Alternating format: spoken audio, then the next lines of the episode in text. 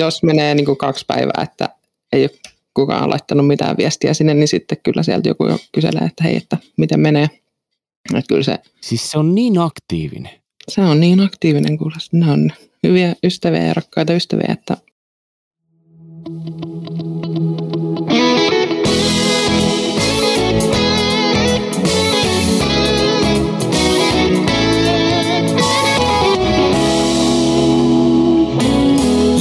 Lähetystyön takahuone.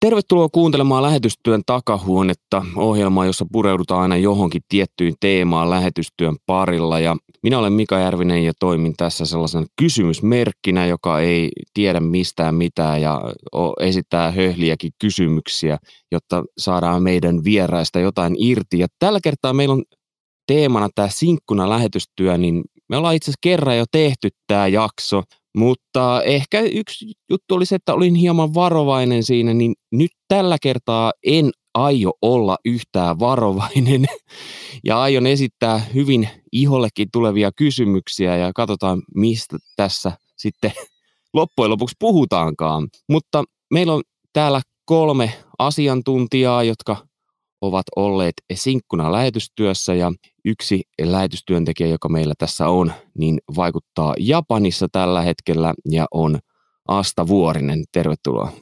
kiitos. Ja toinen on Sakari Heinonen, joka vaikuttaa SAT-7 työssä. Kiitoksia. Hienoa olla mukana. Ja Asta on ollut kuinka kauan? Mä oon ollut vähän reilu neljä vuotta. Ja Sakari on ollut... Kohta kuusi. Niin aivan, sä oot ollut kauemmin, kaksi vuotta kauemmin. Mutta ei nyt ha- harrasta tällaista kilpailuhenkisyyttä tässä.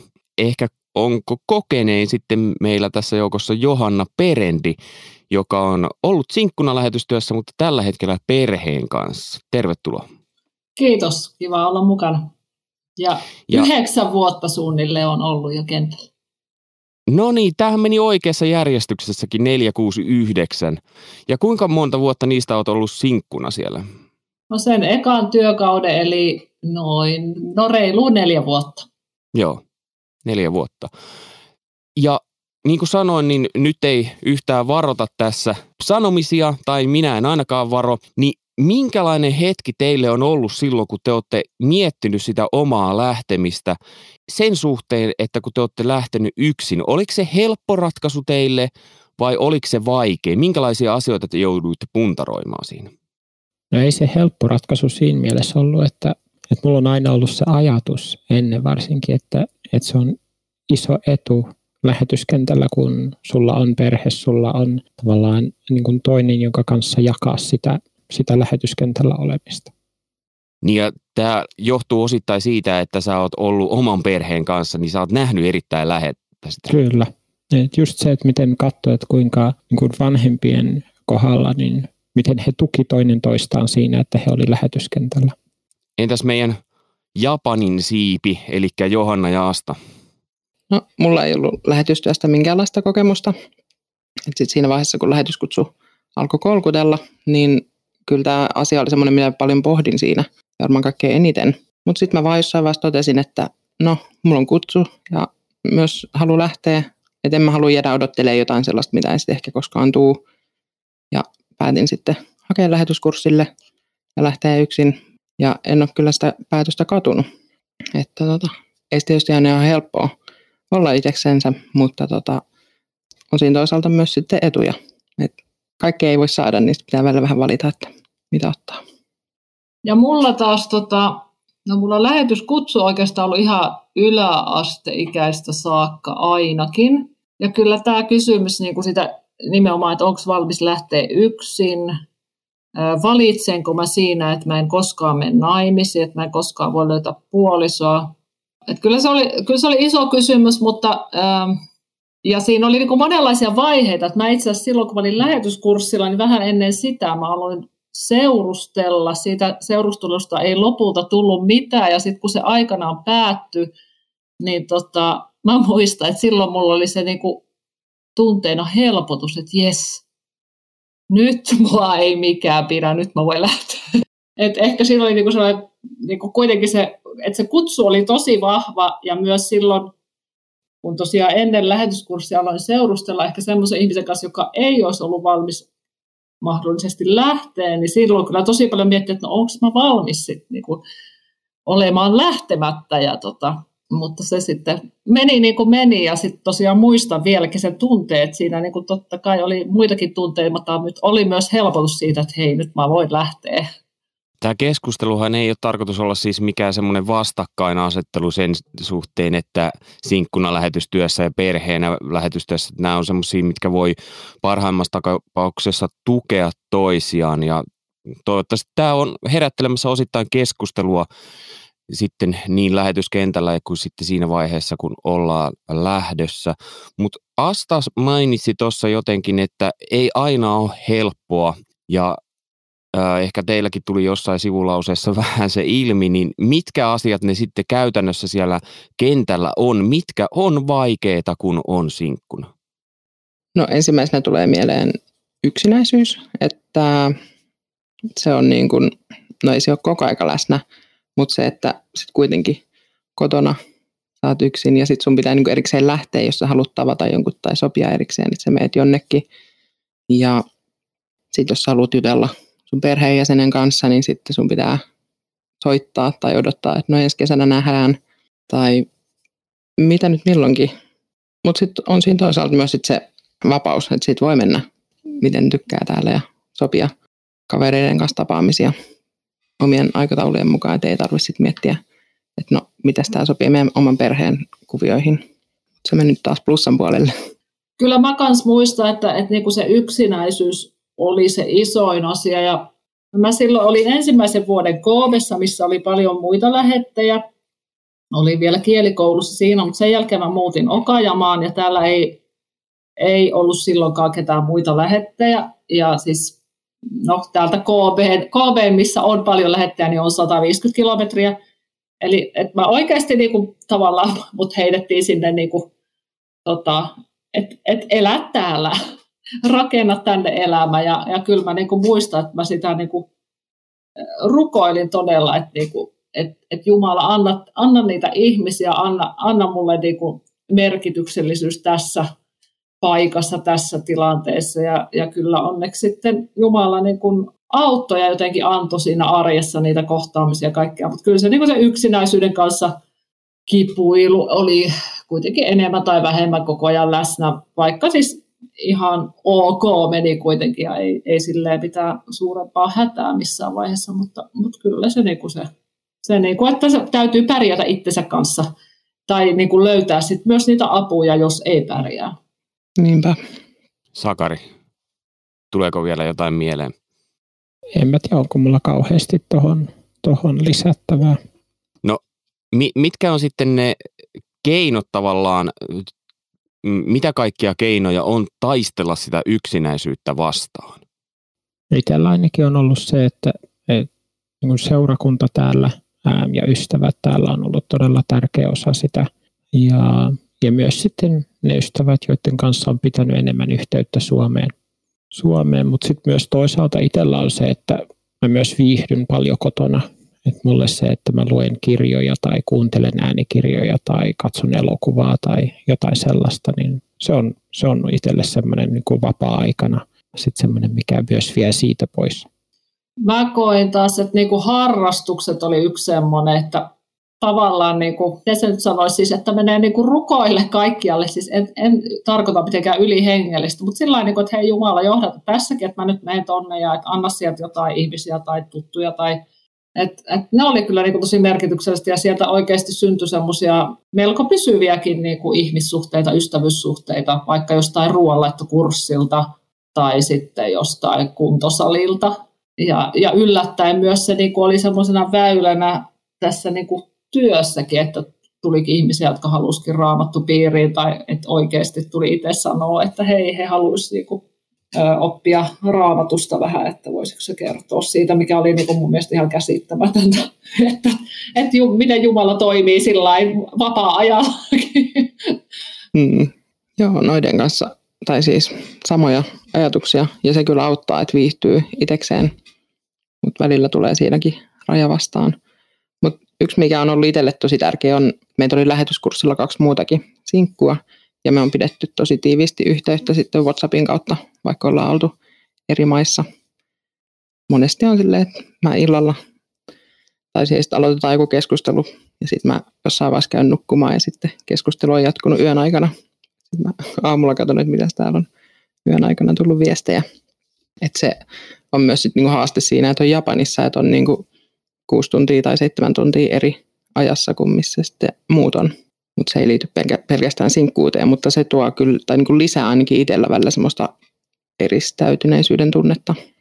Hei, tähän liittyy tähän yksinäisyyteen myös sellainen, mitä on kuullut, että lähettiperheiden äiti saattaa kadehtia sitä sinkun vapaata aikaa kun taas se sinkku saattaa kokea taas sen saman ajan sitten kuitenkin yksinäisyytenä, niin Johanna, sulla on tavallaan, tai ei mitenkään tavallaan, vaan sulla on molemmista kokemusta se, sitä, että sä oot kokenut yksin, sit, yksinäisyyttä silloin, kun sä oot ollut yksin siellä, ja nyt sitten se, oot perheenä hyvin kädet koko ajan sidottuna, niin millä tavalla sä näkisit, että tässä asiassa voidaan tulla niin kuin yhteen – ja jakaa sitä molempia kokemuksia? Niin, siis no, mole, molemmissa on niinku niitä hyviä ja vaikeita puolia ja, ja sitten niinku, että et mä muistan, että kun oli niinku sinkkulähettinä, niin, niin musta oli mukava, jos joku perhe kutsui mua kylään Toisaalta muistan myös, että olisin toivonut, että joskus ne perheetkin olisi valmiita liikahtaa. Et musta tuntuu, että monesti se on niin se oletus, että sinkku kyllä niin kuin matkaa jonnekin toiselle puolelle maata, mutta perheet, no totta kai, kyllä mä nyt sitten taas tässä näkökulmasta ymmärrän sen, että on paljon helpompi vastaanottaa vaikkapa itse asiassa Asta nyt tulevalla viikolla, ei kun tällä viikollahan se jo on tänne meille, kun että me kaikki liikuttaisiin tänne totta, täältä muualle, mutta, tota, mutta semmoinen niin kuin, jakaminen aikuisseura on totta kai tosi tervetullutta niin kuin, mm, perheen vanhemmille kanssa ja, ja se, että voi puhua niin kuin, muistakin kuin lapsista. Ja, ja tota, että kyllä mä niin ajattelisin sekä sinkut että perheet, että ne on yhtä lailla niin kuin, osa tätä rikasta lähetti, lähetti perheyhteisöä ja, ja niin kuin meillekin oli konferenssi tuossa lokakuussa, niin oli tosi kiva siellä olla yhdessä jos siellä oli perheitä ja myös sitten sinkkulähettäjä. Ja... Niin, että et puolin ja toisin siitä niin kun voidaan varmaan toisia tukea ja, ja saada. Ja sitten myös niin kun nähdä sitä, että, että niitä hyviä ja huonoja puolia puolia toisin ja iloita olla sitten kiitollisia ehkä taas siitä omasta tilanteesta, missä onkin. Hei, tuohon liittyen muuten, kun sä sanoit tuosta konferenssista, niin tuli mieleen, että ajattelet, että kun Asta tulee meille, niin kylään, niin kyllähän lapset helposti varastaa hänen huomionsa ja sitten justiinsa tämä aikuisten välinen keskustelu jostain muusta kuin lapsista jää sitten helposti sivuun. Niin onko niin, että tämmöinen konferenssi, niin ootteko te kokenut, että sit helposti sinkut on, laitetaan silleen, että no katsokaa teet lasten perää, kun te ette muuten niiden kanssa ole? Ei mun mielestä kyllä ole ollut, että enemmän se nakki napsahtaa sitten äideille mun mielestä helpommin. Mutta yleensä niin No kyllä meillä oli ainakin sit ihan suunniteltu sillä että siellä on niinku eri ihmisillä vastuita, että ei se kyllä niinku tämän, sen mukaan määräydy, että onko sinkku tai naimisissa. Kuinka paljon te olette Sakari ja Asta niin justiinsa lasten kanssa sitten tekemisissä, että päästätte vaikka vanhemmat jonnekin muualle, vaikka käymään 30 tai 10 minuutin lenkillä? No mun raamattopiirin vetäjäperheen, niin heidän luoda niin mä oon usein sit, en ehkä niinkään niin kuin tavallaan ollut siellä sillä, että he pääsevät johonkin, mutta silloin kun mä oon mennyt sinne, niin että mä oon leikkinyt leikoilla lasten kanssa tai jotain muuta sellaista ja oon tosi paljon itse tykännyt siitä. Olen jonkun verran ollut tai joitakin kertoja, mutta tota, se on myös itselle niin kuin tosi kivaa, että voi sitten olla täällä semmoisena Japanin tätinä lähettilapsille mm. täällä. Että siitä saa sitten itsellekin. Että se on niin kuin puolin ja toisin ja on sen ihana mennä kylään, kun sieltä tulee lapset kädet levällään vastaan ja oikein niin kuin odottanut. Ja just yksi päivä sain videon tuosta naapurista, kun siellä tytöt oli parvekkeella huutanut asta, asta. Että, niin kuin, ihana kuulla olevansa niin tärkeä. Toisille, että hmm. Se on niin puolin ja toisin kyllä. Eli se ei ole taakka? Ei se ole taakka. Että, tota, niin, ei ole ollut mitenkään taakotettu sillä asialla. En tiedä, onko historian saatossa sitten ollut erilaisia kokemuksia, mutta en koe olevani täällä. No ainakin nyt kun tuut meille, nyt ainakin kun tuut meille, niin tota, pojat on myös päiväkodissa välillä, että saadaan ihan vaan olla aikuisporukallakin. Yes, hyvä.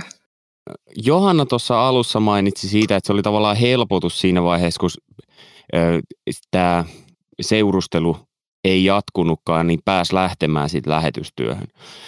E, niin miten siellä lähetystyössä sitten, kun on sinkkuna, niin Johanna nyt on hyvä esimerkki että siitä, että on, on päätynyt naimisiin, mutta millä tavalla siellä sitten voi, niin kuin, miten mä sanon sen, onko, onko olemassa joku lähetystyöntekijöiden Tinderi? Tai jotain muuta vastaavaa. Millä tavalla voi olla niin kuin tekemisissä sillä tavalla, että niitä mahdollisia parisuhteita etsimässä niin sanotusti. Ja ke- m- miten siinä muuten on, että kehen tavallaan saa rakastua ja kehen ei? Onko siellä jotain, mitä pitäisi varoa? Itse asiassa mielestäni semmoinen lähettien Tinderi on oikeasti olemassa. Ai, se, se ei, mä sanoin puoliksi vitsinä sen kyllä, mutta okei. Joo. En ole itse siellä kyllä koskaan käynyt. Mitään ei myönnetä. Ei, ei. No en mä tiedä, mä ajattelen niin, että kyllähän niinku ihmissuhteita siis se, että, että nykyään on kaikki sovet ja tämmöistä onhan yhteydenpito niinku eri ihmisiin ja maasta riippumatta aika helppoa. Kyllä mä luulen, että ne, ää, mitä kysyt tuosta, että mikä on tavallaan sopivaa tai kenen saa rakastua, kenen ei, niin tota, sanotaan näin, että jos lähettinä vaikka ihastut ei-kristittyyn paikalliseen seurakuntalais- tai niin kuin seurakunnassa kävijään johonkin etsijään, niin tota, se, on, se olisi aika ongelmallinen tilanne.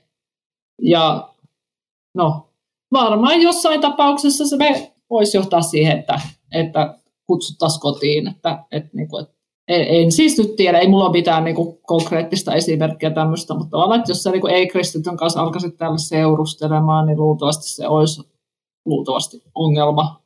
Niin kysymyksen asetteluhan oli, myönnän hieman provosoiva, mutta... Vain hieman.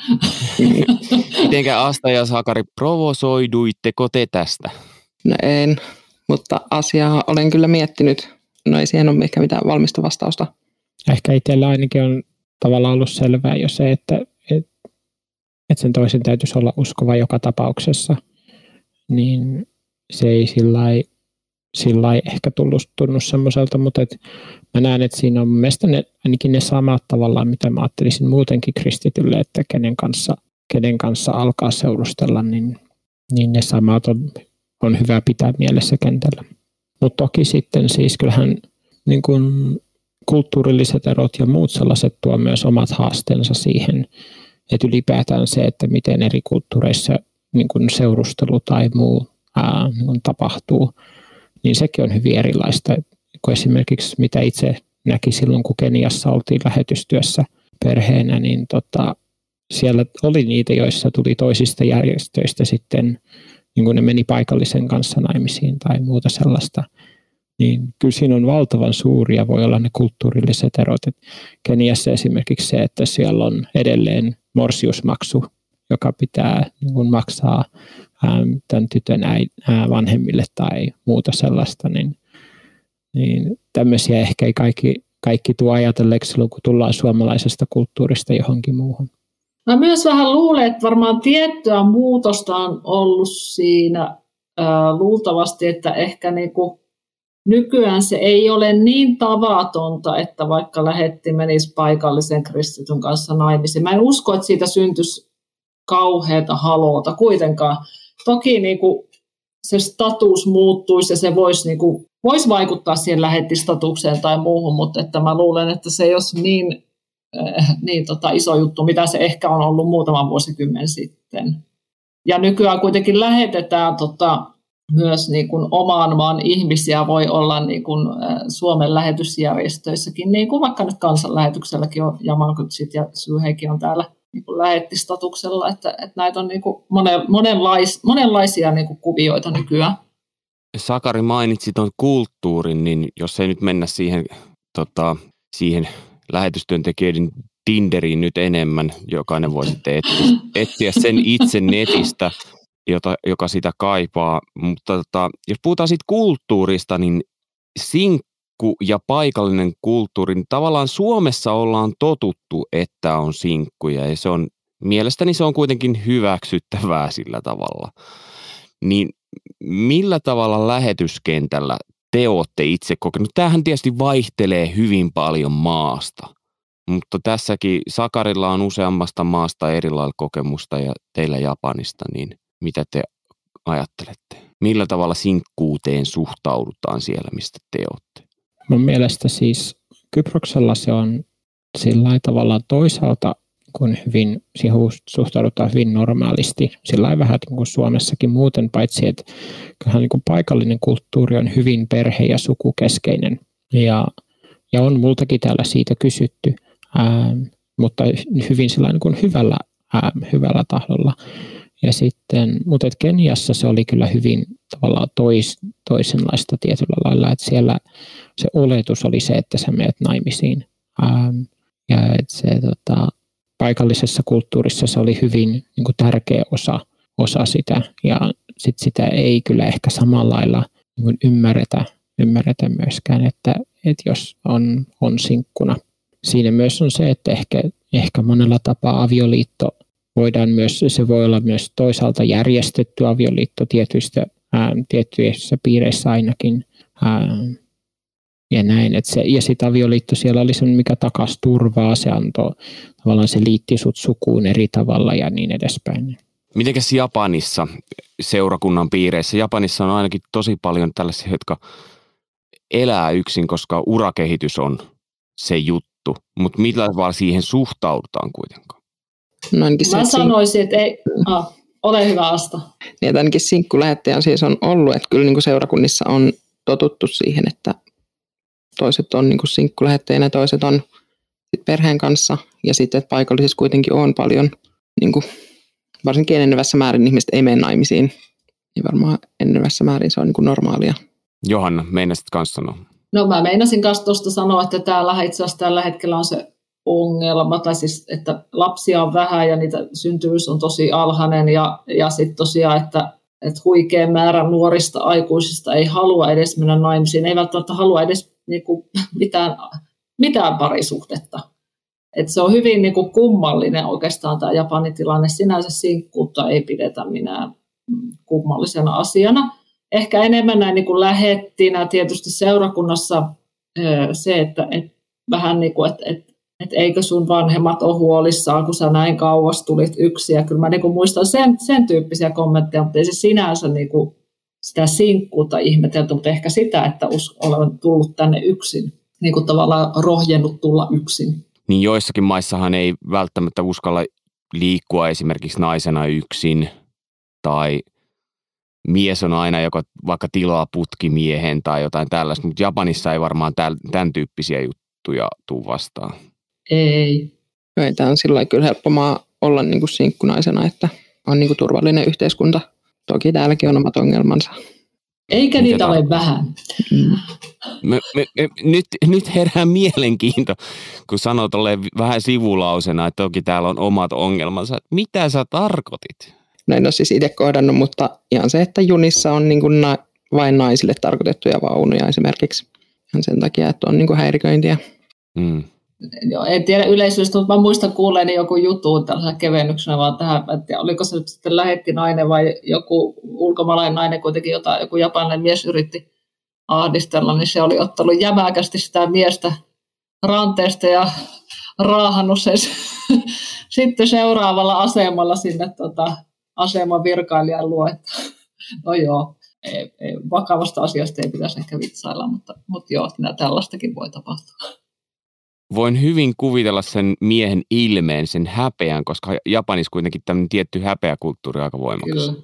Hei, nyt hypätään vähän vaikeampaa aiheeseen vielä, tai en tiedä, mutta asenteet, mitä kokee, kun suhteessa järjestöön, seurakuntaan, no paikallisten suhteen me vähän jo tuossa puhuttiinkin, niin mitä teillä on tullut vastaan ja miten niihin voi vastata?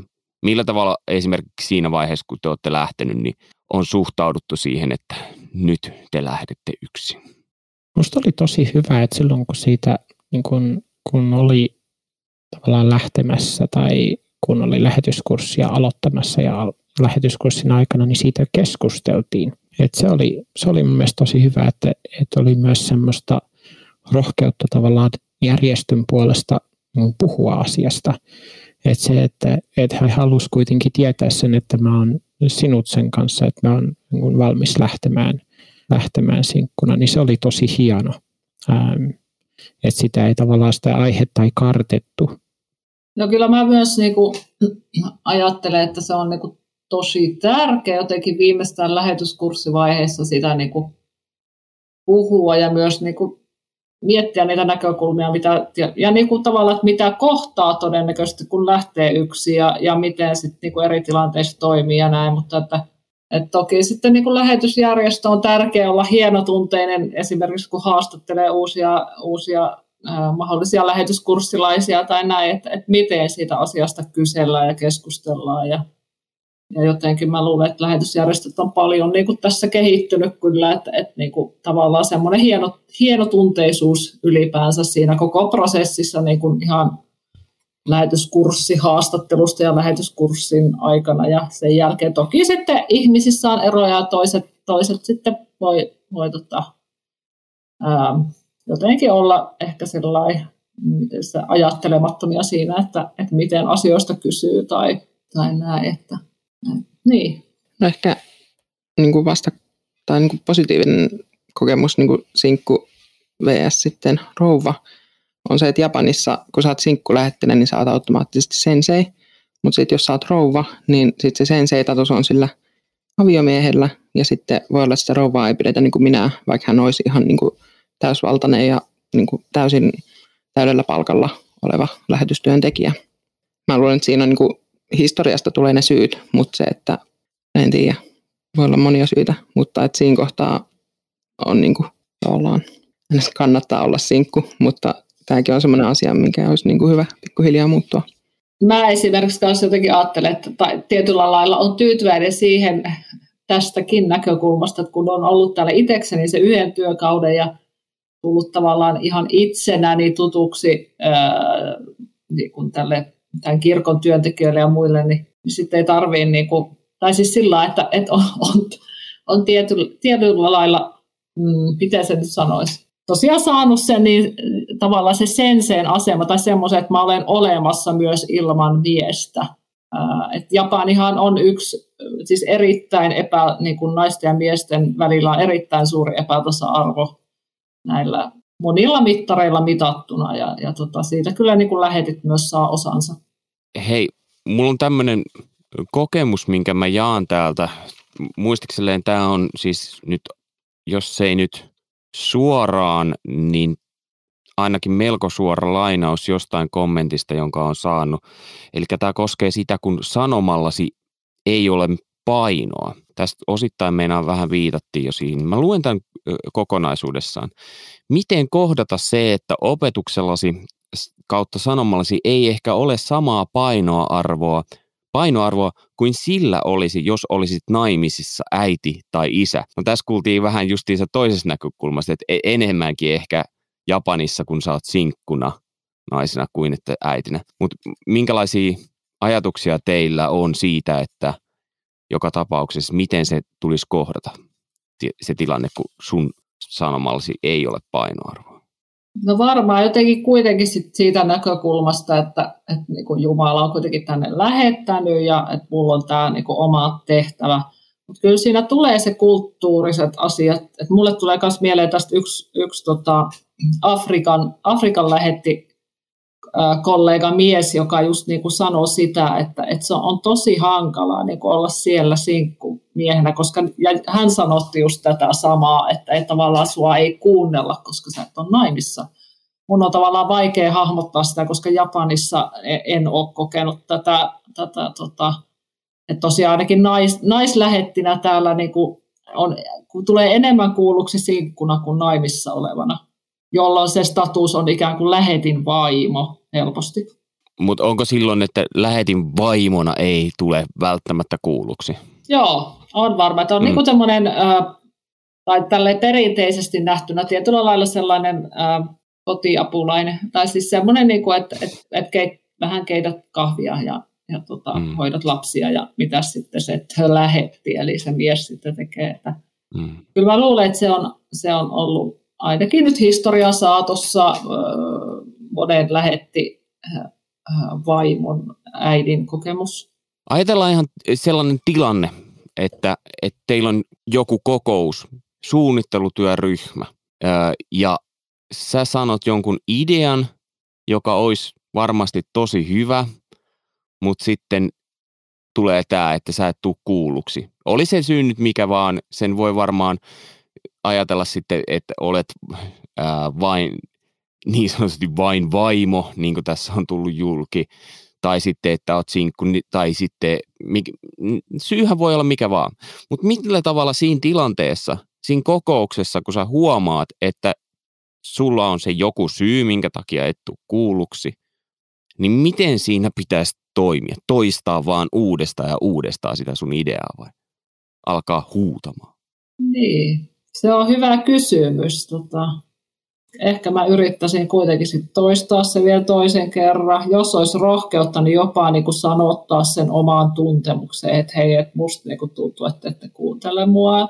Ää, luultavasti sitä on hyvin vaikea saattaa olla sanottaa, mutta tota, ja samalla sitten se, että jotenkin niin se muutos on kyllä tosi hidasta ja että jos ne kulttuuriset jutut on tosi syvällä, niin luultavasti sitä ei sillä muuta, mutta että, että kyllä se jotenkin niin kuitenkin uskaltaa tuoda itsensä näkyväksi ja niin kuin se, se oma kokemuskin siinä tilanteessa jollain tavalla niin kuin kertoo. Mua ihan hirveästi kutkuttaisi kuulla, Sakari, kun mä tiedän, että sä oot erittäin maltillinen ja rauhallinen. Sä et ainakaan varmaan alkaisi huutamaan. En, en mä en, en kyllä alkaisi, alkaisi huutamaan. Et ehkä täytyy myöntää, että itsellä siis useimmiten sitten on se, että no, jos ei jos ei kiinnosta, niin ei sitten. että tavallaan mun ehkä tulisi helpommin sitten katsottua sen jälkeenpäin, että no, se olisi ehkä toiminut paremmin, jos sitä olisi kuunneltu, mitä, ää, mitä mä sanoin, mutta ää, et, et se meillä on ollut tosi hieno, että meillä on ollut ää, järjestössä tämmöisiä niin kuin tiimin ää, rakennuspäiviä tai tämmöisiä, ja niissä on tosi hyvin sitten tavallaan päästy myös ää, kuin meidän semmoiseen tiimidynamiikkaan, että ää, nähdäänkin se, että hei, että kannattaakin kuunnella täältä ja niin kuin kaikilta henkilöiltä sitä, että niin semmoiset voi mun mielestä myös tässä auttaa. Että tavallaan jos on semmoista, missä voidaankin nähdä se, että, että sillä sinkulla voi olla myös annettavaa siihen, vaikka hänellä ei ole kokemusta kaikesta. Onko sulla joku ihan, ko- sä kuulostat siltä, että sulla on joku konkreettinen ajatus mielessä tässä takana? No mulla on ainakin ollut sillä sillä kun on ollut joku, joitain mitä on suunniteltu, ähm, suunniteltu niin kuin tekniikan tai muun puolesta, missä itse, itse niin kuin kyllä tiedän, miten se kannattaisi tehdä.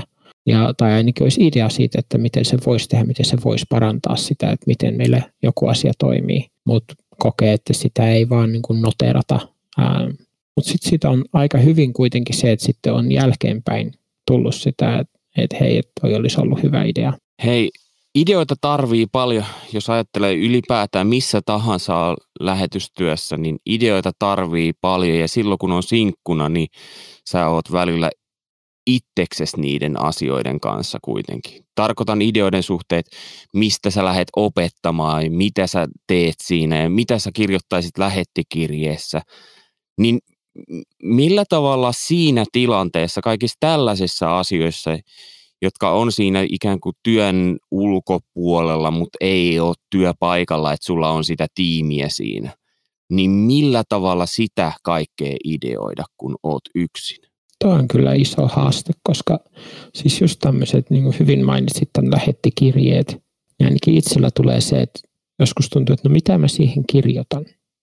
Kun ei ole tavallaan jotakuta, jonka kanssa pallotellaan ajatuksia siitä, että mistä voisikin kertoa. Et monesti silloin, kun on suunnittelee joku kanssa, niin siinä syntyy ideoita jo vaan siinä niin kuin yhteisessä aivomyrskyssä, kun taas sitten kun yksin sitä puntaroi, niin ei synny samalla tavalla. Ja sitten taas toisaalta siinä niin kuin, kun tällainen pariskuntana kirjoittaa kirjeitä, niin se on mun mielestä niin tosi rasittavaa. Mä, mulla, on ihan eri, mulla olisi ihan erityyppinen se prosessi, että mä vaan rupesin niin kirjoittaa ja sitten mä katsoin, että mitä siitä syntyy, mutta sitten niin että et, et, niin mun mielestä se on paljon hitaampi ja työlämpi jotenkin se kirjeen kirjoitus niin pariskuntana kuin mitä se oli yksin. Ja sitten jos niin kuin vaikka mun mies tykkää säätää jotain, tiedätkö, rivin välejä. Tuossa näyttäisi olevan ihan sama, ei kukaan katso sitä niin tarkkaan. Että niin kuin me ollaan siinä aika erilaisia, sit, niin kuin, että hän tarkistaa jotain marginaaleja. Mä olisin, että nyt vaan niin kuin, että lähetetään. Tietenkin se marginaali pitää olla kohdallaan. Niin aivan, mutta joo. No joo, Joo, kato. Et tietyt asiat hoituu, hoit, hoituisi paremmin niin kuin itsekseen, niin kuin taas omasta mielestä. No joo, mutta toki niitä ideoita tulee siitä niin kuin toisaalta ja näin. Mutta musta tuntuu, että sitä tiimiä ei kyllä Japanissa, mä en tiedä kuinka monella lähetillä sit lopulta on se tiimi, missä työskentelee, että tota, kyllä se on niin kuin aika yksinäistä puurtamista. Mä luulen sekä siinä kuin laittiin, kuin myös sitten perheinä ja meillä ainakin niin kuin sitten taas mun miehen kanssa on kuitenkin aika eriytyneet ne työtehtävät ja me tehdään niin ne omat jutut. Okei, sitten on ne lähettikirjat oma juttunsa, mutta niin kuin, kyllä sitä niin kuin, tosi paljon on sitä, että sä joudut itse niin kuin, suunnittelemaan sekä sen työn, että toki sit sitä niin kuin, sisältöä. Ja, ja voihan niitä ideoita sit saada vaikka toisilta läheteiltä tai jotain, mutta ainakin täällä Japanissa se on niin kuin, aika tai ainakin minun kokemus on, että ei meillä oikeastaan ole täällä mitään tiimiä, että me eletään erillään ja emme niin kuin, se on niin aika semmoista yksinäistä, enemmän tai vähemmän yksinäistä puurtamista. että mulla ehkä semmoinen, no just nämä lähettikollegat, joiden oltiin samaan aikaan lähetyskurssilla, ja tämä meidän WhatsApp-ryhmä, niin yleensä mikä tahansa ongelma onkaan käsillä, niin yleensä sieltä tulee sitten kyllä hyviä neuvoja, joskus huonoja neuvoja, mutta neuvoja kuitenkin. Ja ihan kyllä itsekin annan välillä huonoja neuvoja siellä, että ei se mitään. Mutta siis se on semmoinen tosi niin kuin, siis... tärkeä ja hyvä niin kuin pallottelu oli niin kuin mikä tahansa asia, niin sitten saa sieltä semmoista vastakaikua. Siis nyt, nyt on pakko pureutua tähän sun ryhmään vähän, koska tämä nyt on ensimmäinen kerta, kun sä mainitsit tämän. Niin siis kuinka aktiivinen te olette sen kanssa? Onko se niin kuin viikoittaista vai päivittäistä ja tarkoittaako se sitä, että te voitte ihan konkreettisia asioita, vaikka niitä rivivälijuttuja kysyä tai sitten sitä, että, että kun nyt on vähän surullinen hetki, jonkun asian takia, niin niitä jakaa? Kaikenlaisia. Mä nyt kukaan meistä ei ole kauhean kiinnostunut riviväleistä, mutta jos on sellainen ongelma, niin kyllä siihenkin löytyy sitten ratkaisu. Mutta siis jos menee niin kuin kaksi päivää, että ei ole kukaan laittanut mitään viestiä sinne, niin sitten kyllä sieltä joku jo kyselee, että hei, että miten menee. Että kyllä se, siis se on niin aktiivinen. Se on niin aktiivinen, kuule. Ne on hyviä ystäviä ja rakkaita ystäviä, että kyllä niin kuin melkein mikä tahansa asia on, niin pystyy jakaa sinne ja saa tukea ja vertaistukea nimenomaan, että kun toiset on kanssa samaan aikaan lähtenyt ja yhdessä kävelty siellä lähkärin peltoja ympäri silloin lähetyskurssin aikana ja tutustuttu silloin tosi hyvin, että on niin kuin jaettu jo ennen lähtöä tosi paljon niin kuin elämää, niin sitten on tosi ihanaa, että se yhteys on sitten säilynyt. Ja vaikka ei olla sitten kauhean usein pystytty näkemään, kun ollaan kaikki eri maissa oltu, mutta tota noin, niin viestit kulkee. Toi kuulostaa jotenkin ihan käsittämättömältä, että noin, noin niin kuin aktiivista on. Sakari ja Johanna, mitä ajatuksia toi tuommoinen aktiivisuus herättää teistä? No, mulla herää se ajatus taas niin kuin näitä no niin, perheellä versus sinkkuna. Siis, että sinkkuna oli niin kuin aikaa hoitaa noita ystävyyssuhteita. Että sit, mm. niin kuin, et, et oikeasti se niin kuin, totta kai siis niin kuin hyvinkin ystävien yhteydenpito on vähäisempää kun on se perhe tavallaan jo tässä näin, mutta, että, mutta todella tärkeä tuki jotenkin, että, että on, on ystäviä ja, ja niin kuin jotenkin ajattelin, että sinkkuna se on ihan huippu, huippu jos on semmoinen niin kuin luottamuksellinen ystäväporukka, jonka kanssa voi niin kuin jakaa. Et, et mä muistan, että mulla oli myös ekalla työkaudella yksi semmoinen ystävä, kenen kanssa me varmaan melkein päivittäin. Musta tuntuu, että se oli varmaan usein niin, että mä join jotain päiväkahvia ja se oli aamupalalle. Me niinku juteltiin varmaan melkein päivittäisin. Ja se oli kyllä niinku tosi semmoinen kantava ja niinku tärkeä tuki niinku siinä. arjessa? Itellä on ehkä se, että siis mä oon itse hirveän huono pitäen yhteyttä. Mä on semmoinen introvertti, joka sitten kotona viettää hiljakseen aikaa, mutta toisaalta myös on se, että, että silloin kun mä oon studiolla, niin se on hyvin niin kuin, tiivistä aikaa ja sillä porukalla ja muuten itse asiassa mä kaipaan sitä hiljasta aikaa sen jälkeen. Et se, tota, enkä, enkä ole vaan niin, siis mä oon tosi kiitollinen siitä, että mulla on ystäviä, jotka on ollut aktiivisia pitämään yhteyttä, mutta ei mitään tämmöistä niin kuin päivittäistä ole ollut, ollut kyllä. Joo, täytyy kyllä nostaa hattua teidän mm. aktiivisuudelle. Toi, tosi hienon kuulosta. Joo, mutta tota, hei, mennään vielä siihen aiheeseen, että, että mitä teidän mielestä vaaditaan, kun lähtee sinkkuna? Varmasti tässä on nousukin jotain juttuja, saa toistella niitä, jos, jos kokee niin, mutta mitä teidän mielestä erityisesti vaaditaan? No kyllä se semmoinen, että on niinku, äh, silleen sinut itsensä kanssa, että niinku jollain tavalla pärjää, pärjää itseksi. En tarkoita sitä, että pärjäämisellä, että ei tarvitse kenen, minä en tarvitse kenenkään apua koskaan. Siis en todellakaan tarkoita sitä, mutta se, että, että, että, että sä oot suht ok itsesi kanssa ja, ja osaat niinku, hyödyntää tavallaan niitä mahdollisuuksia, mitä on niinku sen vaikkapa omaan jaksamiseen, tukemiseen ja, ja niinku siihen, että, että se oma elämä on niinku mielekästä. Ja semmoinen niinku toisaalta ihan sama onko sinkkuna tai perheenä, mutta että, on, niinku, on, että se semmoinen kutsu on siihen niinku työhön ja, ja niinku, tietysti onko jollain tavalla realistiset käsitykset, mitä se sitten niinku on. Mutta missään tapauksessa mun, mun mielestä ei tarvi olla niin, että kun lähdet sinkkuna, niin, niin tota sun pitää olla tehdä, tehdä niin kuin allekirjoittanut nunnalupaus tai munkkilupaus sitä ennen, että, että, niin kuin, että saa ihan oikeasti edelleen to, toivoa ja rukoilla itselleen puolisoa ja, ja varmaan suure, suurelle osalle kuitenkin se on se niin kuin aika luonnollinen toive ja, ja semmoinen, että, niin kuin, että ei mun mielestä sen ei tarvitse niin olla este sille lähtemiselle. Ja kyllähän näitä tarinoita välillä kuulee, just kun on lähtenyt sinkkuna, niin nimenomaan sen kautta onkin törmännyt sitten johonkin toiseen mm. lähetystyöntekijään, joka on lähtenyt sinkkuna, jopa ehkä samaan maahan tai eri maahan, mutta mm. se on kyllä mielenkiintoinen. Mielenkiintoisia tarinoita, mutta Sakari ja Asta, mitä mieltä te olette, mitä vaaditaan sinkulta?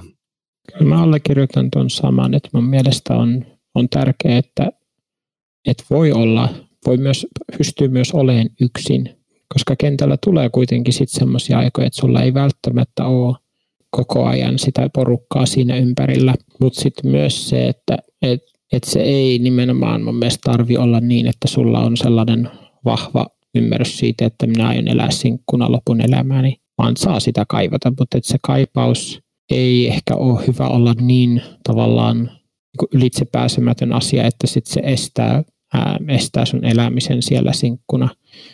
Ää, että se tavallaan, että sen kanssa täytyy voida, voida ainakin elää, elää siellä. Kyllä. Ja sitten ehkä semmoista niin sitkeyttä. Sitten kun sä oot yksin, niin sit sun pitää yksin hoitaa kaikki nämä asiat. Sun pitää soittaa se putkimies, jos sille on tarvetta. Ja sun on hoidettava kaikki, sun on kirjoitettava se kirje itse ja sun on käytävä kaupassa ja tiskattava tiskit. Ja no ihan niin kuin mitä siinä elämään kuuluu, mutta ne, niin, ne on ne samat asiat täällä kaukanakin. Tuo on mielestäni tosi hyvä pointti se, että, että monesti ajatellaan, että sinkuilla on kauheasti aikaa, mutta itse asiassa mielestä sinkuilla ei ole kauheasti aikaa, kun sitten sulla on kaikki kuitenkin sun täytyy pyörittää kaikki siinä kotona, mutta sä teet sen kaiken itse, ää, niin kyllä siinä sitä aikaa menee. Ja toi on mun mielestä myös hyvä pointti, mitä Asta sanoi, että ihan samalla lailla kuin Suomessa. Mm. Et ihan mitä, mikä vaan asia onkaan, niin se, että kun lähtee täältä Suomesta, niin sä et pääse karkuun sitä. Niinpä. Kyllä ne ongelmat seuraa mukana, että ei voi ajatella silleen, että lähtee jotain asiaa pakoon, vaan kyllä ne on helpompi käsitellä ensin siellä Suomessa ja sitten vasta lähtee lähetystyöhön. Oli sitten sinkku tai parisuhteessa tai mitä vaan. Niin kuin sanoit ongelmasana, niin sillä nyt ei viitattu siihen sinkkuuteen kuitenkaan. Ei. Ettei nyt kenellekään, tämä on semmoinen jakso, että joku voi pahastua tästä, mutta ettei kukaan nyt vaan pahastu tästä asiasta. Jollekin se voi olla ongelma, ei, toinen... mutta se ei välttämättä ole ongelma. niin.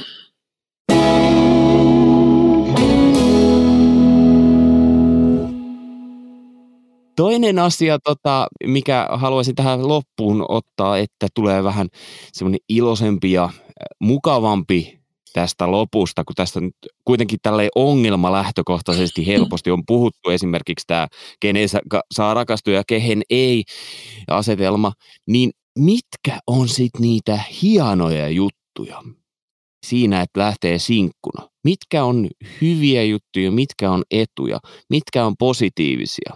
Usein lähetyskentällä on se, että se joudut esimerkiksi muuttamaan. Ää, ainakin oma, Anteeksi, kokemus, oma kokemus on, että lähetyskentällä on joutunut muuttamaan asuntoa monta kertaa. Ja se on paljon helpompaa toisaalta ää, ehkä sinkkuna. Mutta sitten, ja just tämmöinen, ehkä semmoinen joustavuus siinä, että, että minkälaiseen asuntoon tai, ää, tai muuta semmoisen löytäminen on ehkä helpompaa ää, sinkkuna.